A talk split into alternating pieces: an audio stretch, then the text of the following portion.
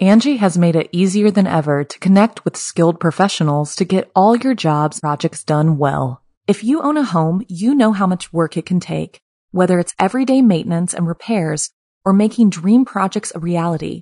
It can be hard just to know where to start, but now all you need to do is Angi that and find a skilled local pro who will deliver the quality and expertise you need.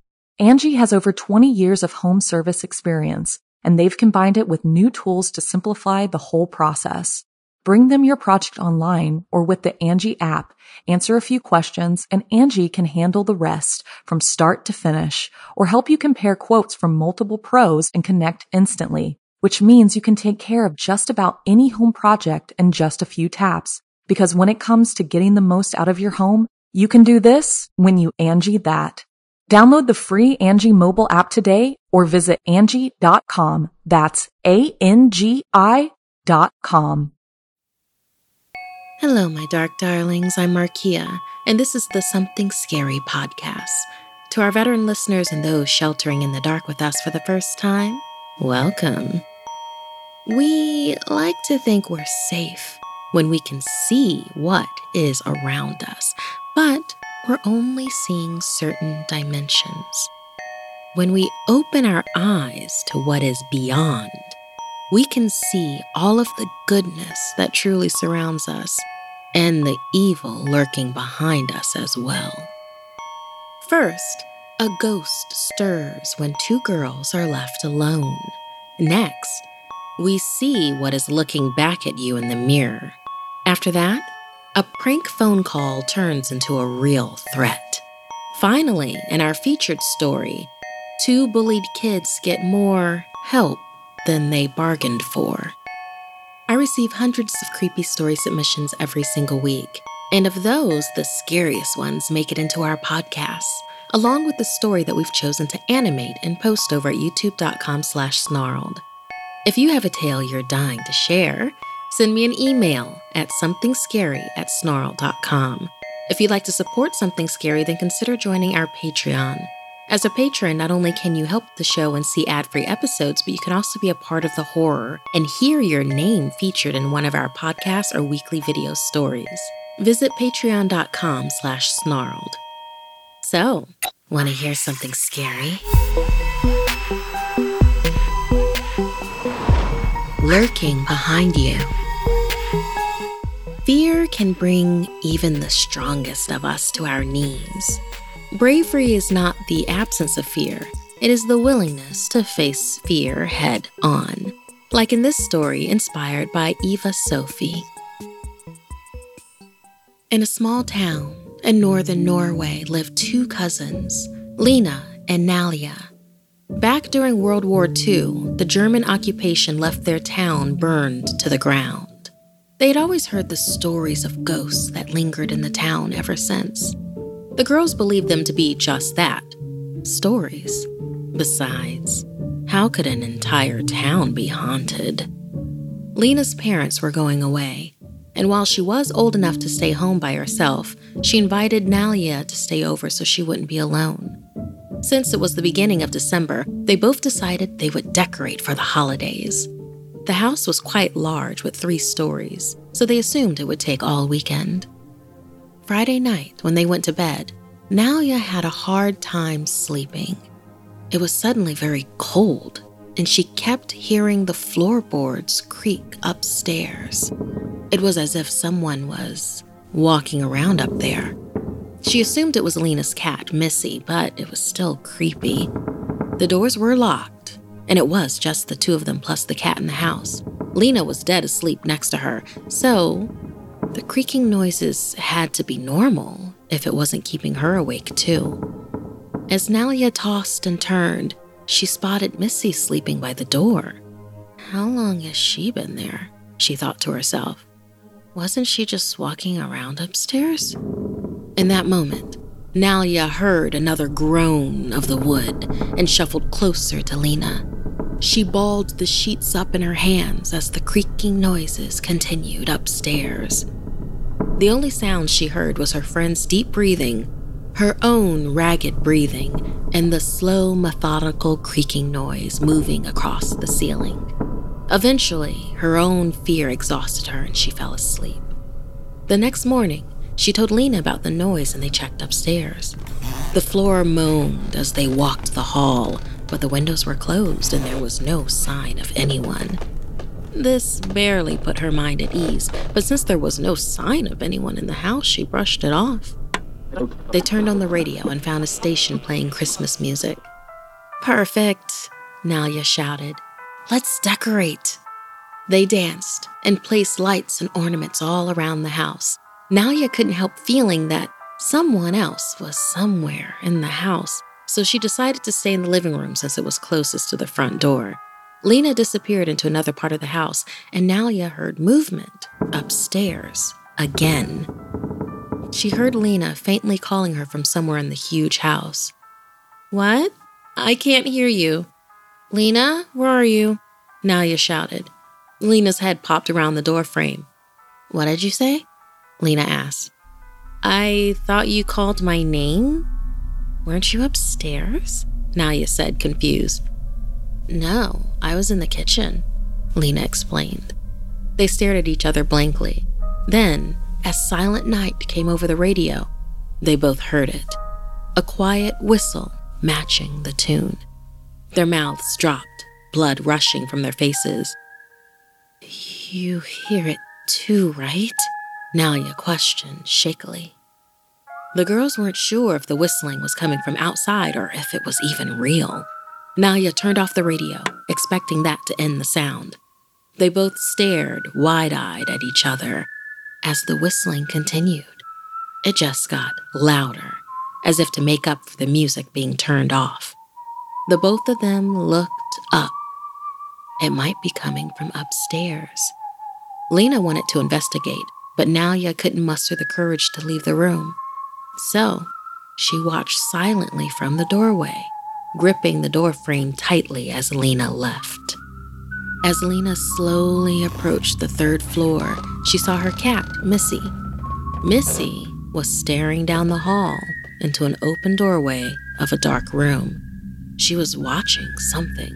No, someone. Lena could now see what Missy was staring at. She could make out a figure. It was the shape of a burly man the sound became louder as the figure appeared to grow. What she could make out of his face looked melted, almost burned off. She realized it was emerging from the room, getting larger. No, not larger, closer. Lena moved back a step to hide herself and tripped. She just managed to steady herself, but the noise startled Missy, who then leapt into Lena's arms. Lena squealed and rushed down the stairs with Missy in tow. She grabbed Nalia's arm, pulled her into her bedroom, and slammed the door shut. When she turned around, she could see three more horrible looking shapes of a man and two women, burnt up grotesques that slowly glided closer to the girls. The girls fled the room and narrowly avoided the melted, burly whistler. They then fled down the stairs as fast as they could and ran out of the house. It was cold and thankfully quiet until the girls once again heard the same whistling. They looked up to the windows and saw the specter looking down at them while he whistled the Christmas tune. In the other windows on that floor, they could see the shadows of even more ghosts gliding around. Oh my god, Nalia said. It looks like they're dancing. It must be the people who died here in the war. It's all true. The girl stared in disbelief. Then, Lena began to sneak back inside the house. Nalia asked what in the world she was doing, but Lena told her to trust her. Lena crept inside, turned the music back on, and then rejoined Nalia outside. As the music played, a warm light began to glow in the windows on the third floor, and the spirits were able to truly celebrate Christmas. The girls watched them dance until dawn finally broke and they all faded away. That next night, the floors no longer creaked. The ghosts had finally moved on. Thank you so much, Eva Sophie, for inspiring this spooky Christmas tale for us. Perfect in time for the holidays. I will have to admit, the part where Missy the cat was just staring into the dark, it always gets me when pets do something like that, when they see something that we just can't see, or at least can't see yet. Has your cat or dog ever seen something or someone you couldn't? What do you think it was? Take a look at them. Are they doing it right now? Angi has made it easier than ever to connect with skilled professionals to get all your jobs projects done well. If you own a home, you know how much work it can take, whether it's everyday maintenance and repairs or making dream projects a reality. It can be hard just to know where to start, but now all you need to do is Angi that and find a skilled local pro who will deliver the quality and expertise you need. Angi has over 20 years of home service experience and they've combined it with new tools to simplify the whole process.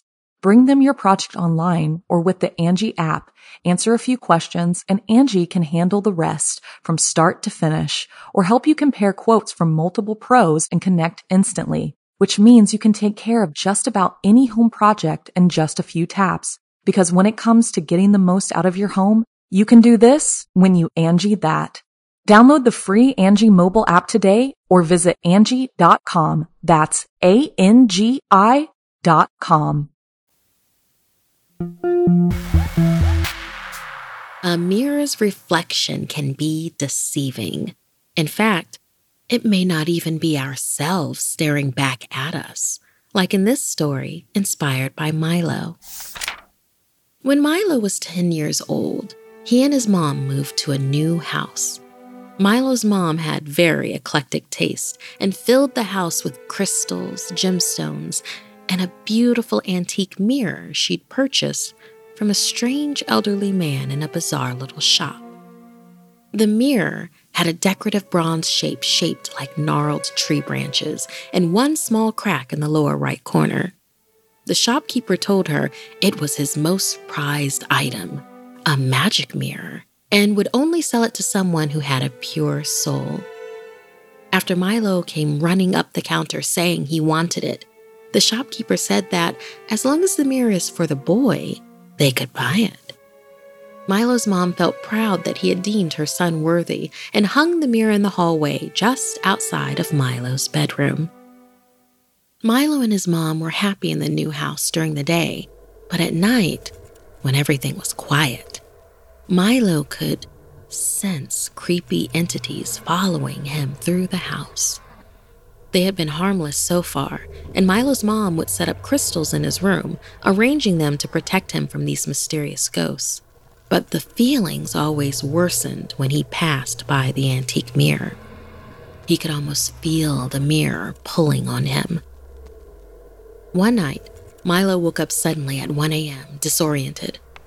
He walked down the hall to the bathroom and felt like something was following him once again.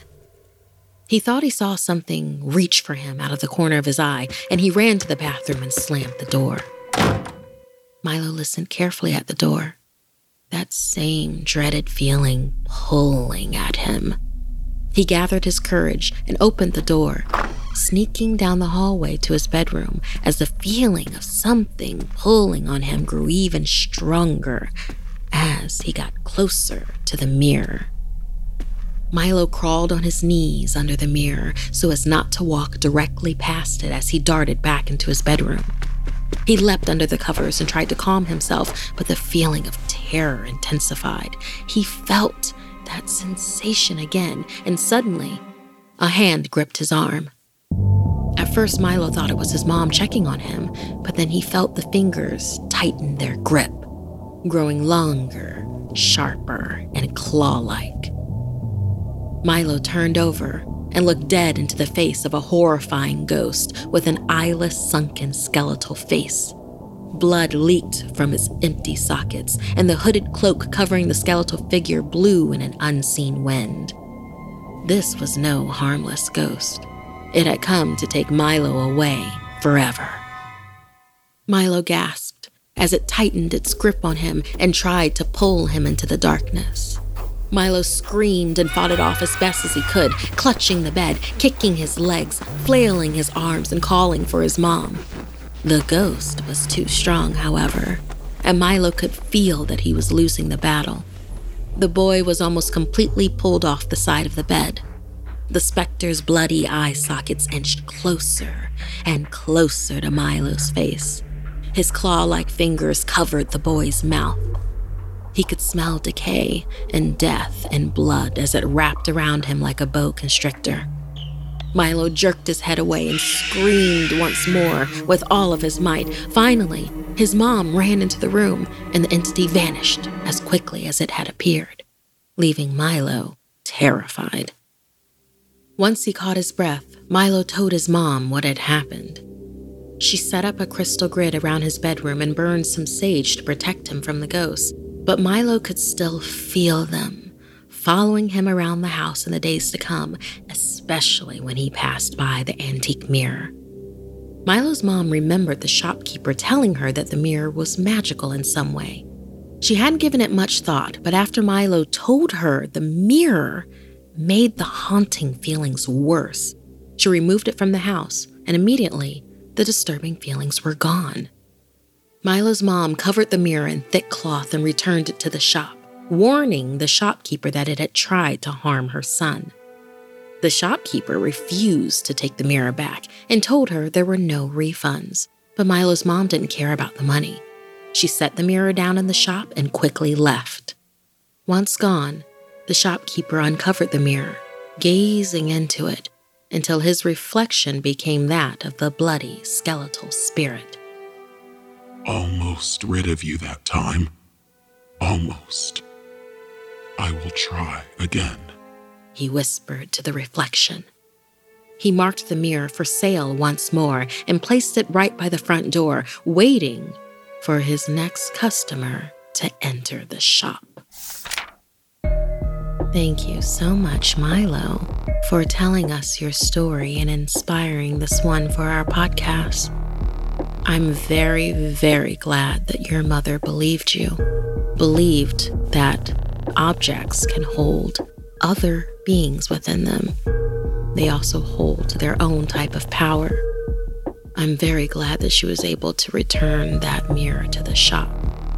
Some things are more important than money back. So, listeners, do you own an object you think may be cursed? Why do you think it is? What do you feel when you're around it? Does it draw you to it? Does it wish to have your hands upon it, your spirit close to it, your energy wrapping around it? Tell us all about it at somethingscary at snarled.com.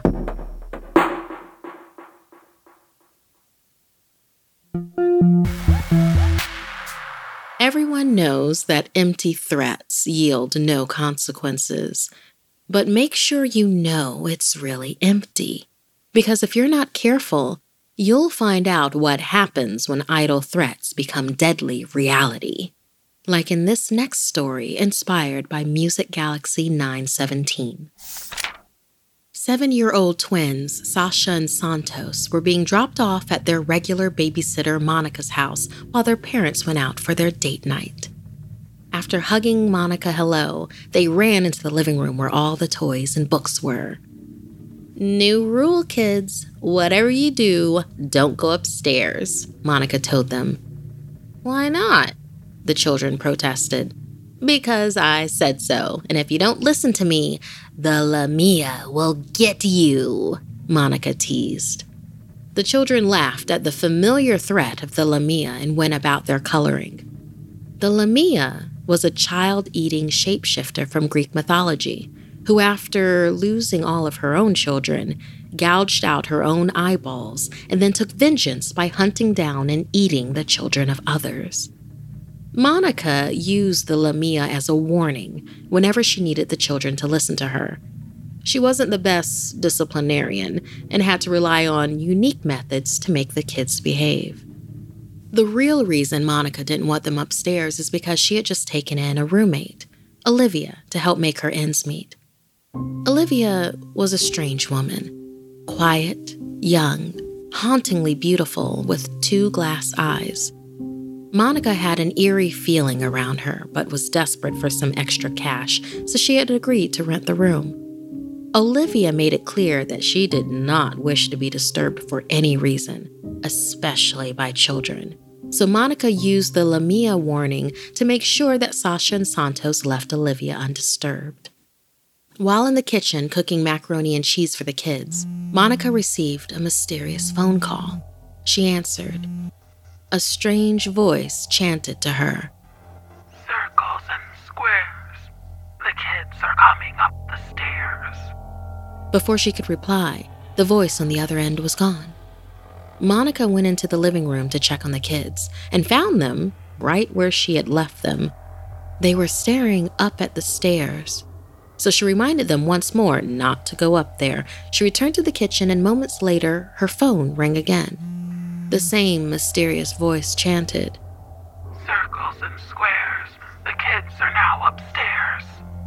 Alarmed, Monica checked on the children once more. This time, the kids were in front of the stairs staring longingly up the stairwell. She scolded them and led them back to their toys. Monica was unnerved, but finished cooking dinner. Just before she called out to the children, her phone rang once more. She answered angrily. What now? The mysterious voice chanted once more. Circles and squares. The kids have died upstairs. Monica screamed at the mysterious voice. What is the meaning of this? But once again, the line went dead. Monica called out to the children to come and get their dinner, but there was no answer. She scooped the mac and cheese into two dishes and called the kids again. Still no answer.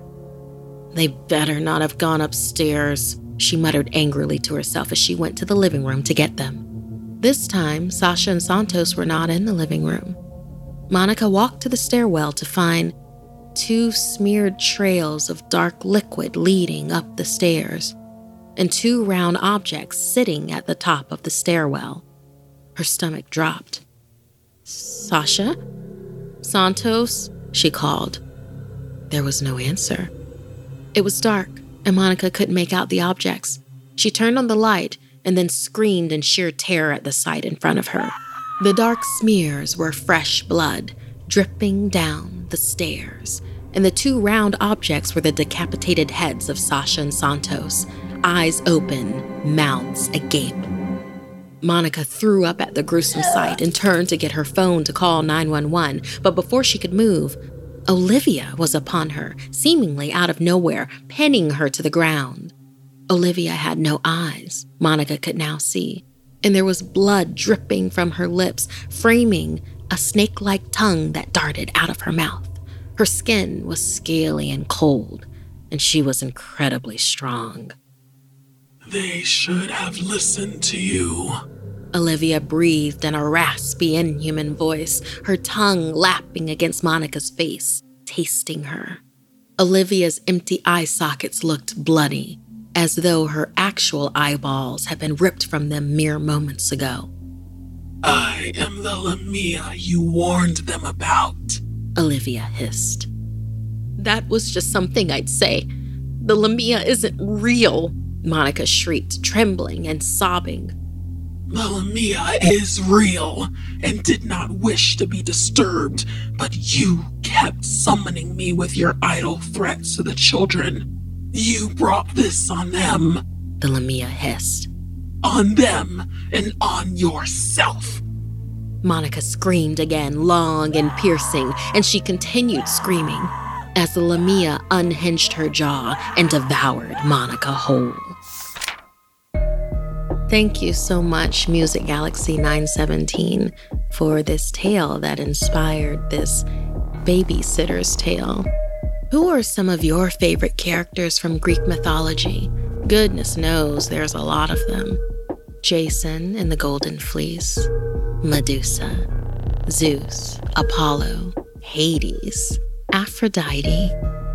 What creature or god would you be terrified to cross?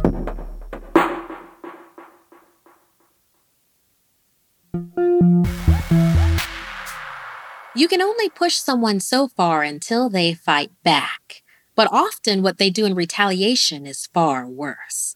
Revenge often has chilling consequences. It was a hard winter, made even harder for Daphne and her sister Amira by the relentless bullying they received on their walks to school each day.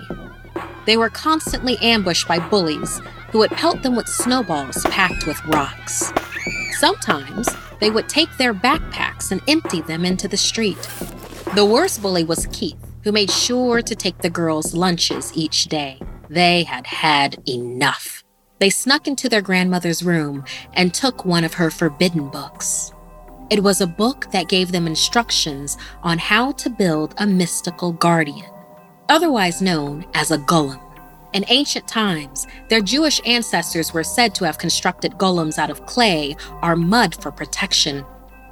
Building a golem was no easy task, but they felt like they had no other option because it was winter and the ground was frozen and covered in snow, they had trouble finding clay. So, the two decided to mix in some snow and build a giant snowman that would hopefully work as their golem. The sisters walked in a circle around the snowman and chanted the ancient words from their grandmother's book. Then, Amira hoisted Daphne on her shoulders so the girl could etch the secret symbols onto the snowman's forehead. Finally, they held hands and stood before their snowman golem and gave it its mission punish all bullies. And then they waited. But nothing happened. Disheartened, they headed home. Daphne and Amira's walk to school the next day was shockingly uneventful. No one bothered them, and in fact, the kids that normally bullied them seemed to avoid the girls completely. That is, until they got to Keith. Keith demanded their lunches, and Daphne and Amira sighed and opened their backpacks, resigned to another day of bullying. Keith then took their lunch bags and emptied them onto the ground.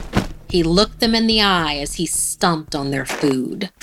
Tears welled up in their eyes, and just as Keith began to laugh at them, a snowball the size of a basketball plowed him in the head and knocked him off his feet. The girls turned to see where the snowball had come from and found their snow golem standing not too far behind them, unmoving. Keith was furious. He pushed himself up off the ground and balled his fists. Then he looked around to see who would have dared to do that. He marched past the girls, and as he neared the snowman, it jerked to life and lifted him off the ground. Daphne begged the golem not to hurt Keith, but Amira laughed and cheered as the creature tossed the boy effortlessly across the street and into a snowbank.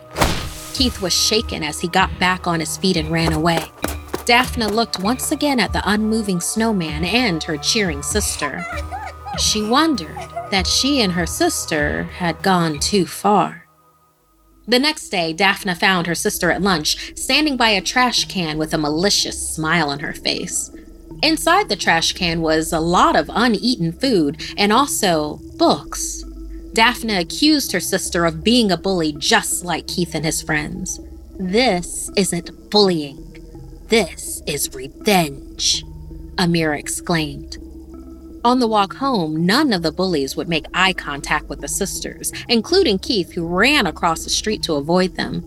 When Daphne asked Amira about it, she told her not to worry. But just as the girls turned the corner, they found their snowman golem towering over them. The girls took a step back as it raised its monstrous hand and pointed an icy finger at Amira. The snow parted where a mouth would be and let loose in a voice that sounded like gravel scraping against ice. Punish all boys. The girls ran as fast as they could to get away from their monster. But every time they looked back, it was lumbering closer. Then it palmed Amira's head and lifted her off the ground.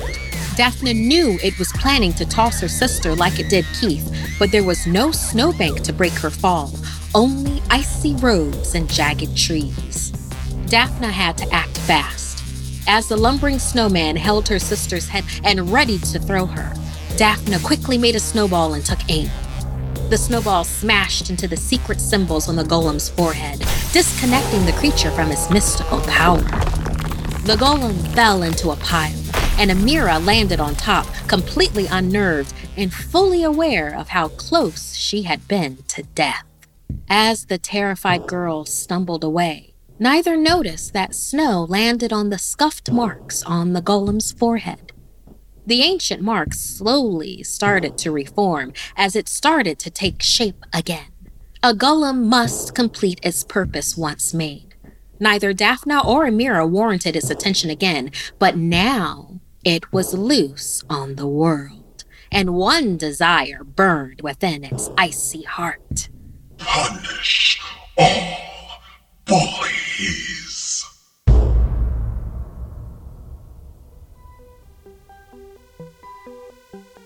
This week's podcast stories were edited by Markia McCarty, Sarah Lukasiewicz, and Dennis Culver. Narration by Markia McCarty. Audio edited and mixed by Fitz Harris. Additional audio editing by Calvin Linderman. Art and graphics by Mari Carlson. Produced by Hannah Mullen and Markia McCarty. Music by Sapphire Sandalo and Calvin Linderman. If you have a story you'd like to submit, send me an email at somethingscary at snarled.com. Don't forget to watch the video version of Something Scary over at youtube.com slash snarled.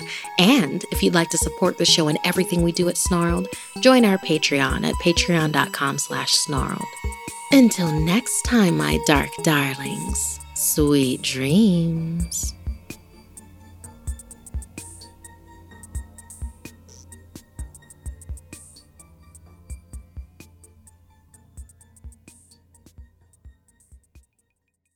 Angi has made it easier than ever to connect with skilled professionals to get all your jobs projects done well. If you own a home, you know how much work it can take, whether it's everyday maintenance and repairs or making dream projects a reality. It can be hard just to know where to start, but now all you need to do is Angi that and find a skilled local pro who will deliver the quality and expertise you need. Angi has over 20 years of home service experience and they've combined it with new tools to simplify the whole process. Bring them your project online or with the Angi app, answer a few questions, and Angi can handle the rest from start to finish or help you compare quotes from multiple pros and connect instantly, which means you can take care of just about any home project in just a few taps. Because when it comes to getting the most out of your home, you can do this when you Angi that. Download the free Angi mobile app today or visit Angi.com. That's A-N-G-I dot com.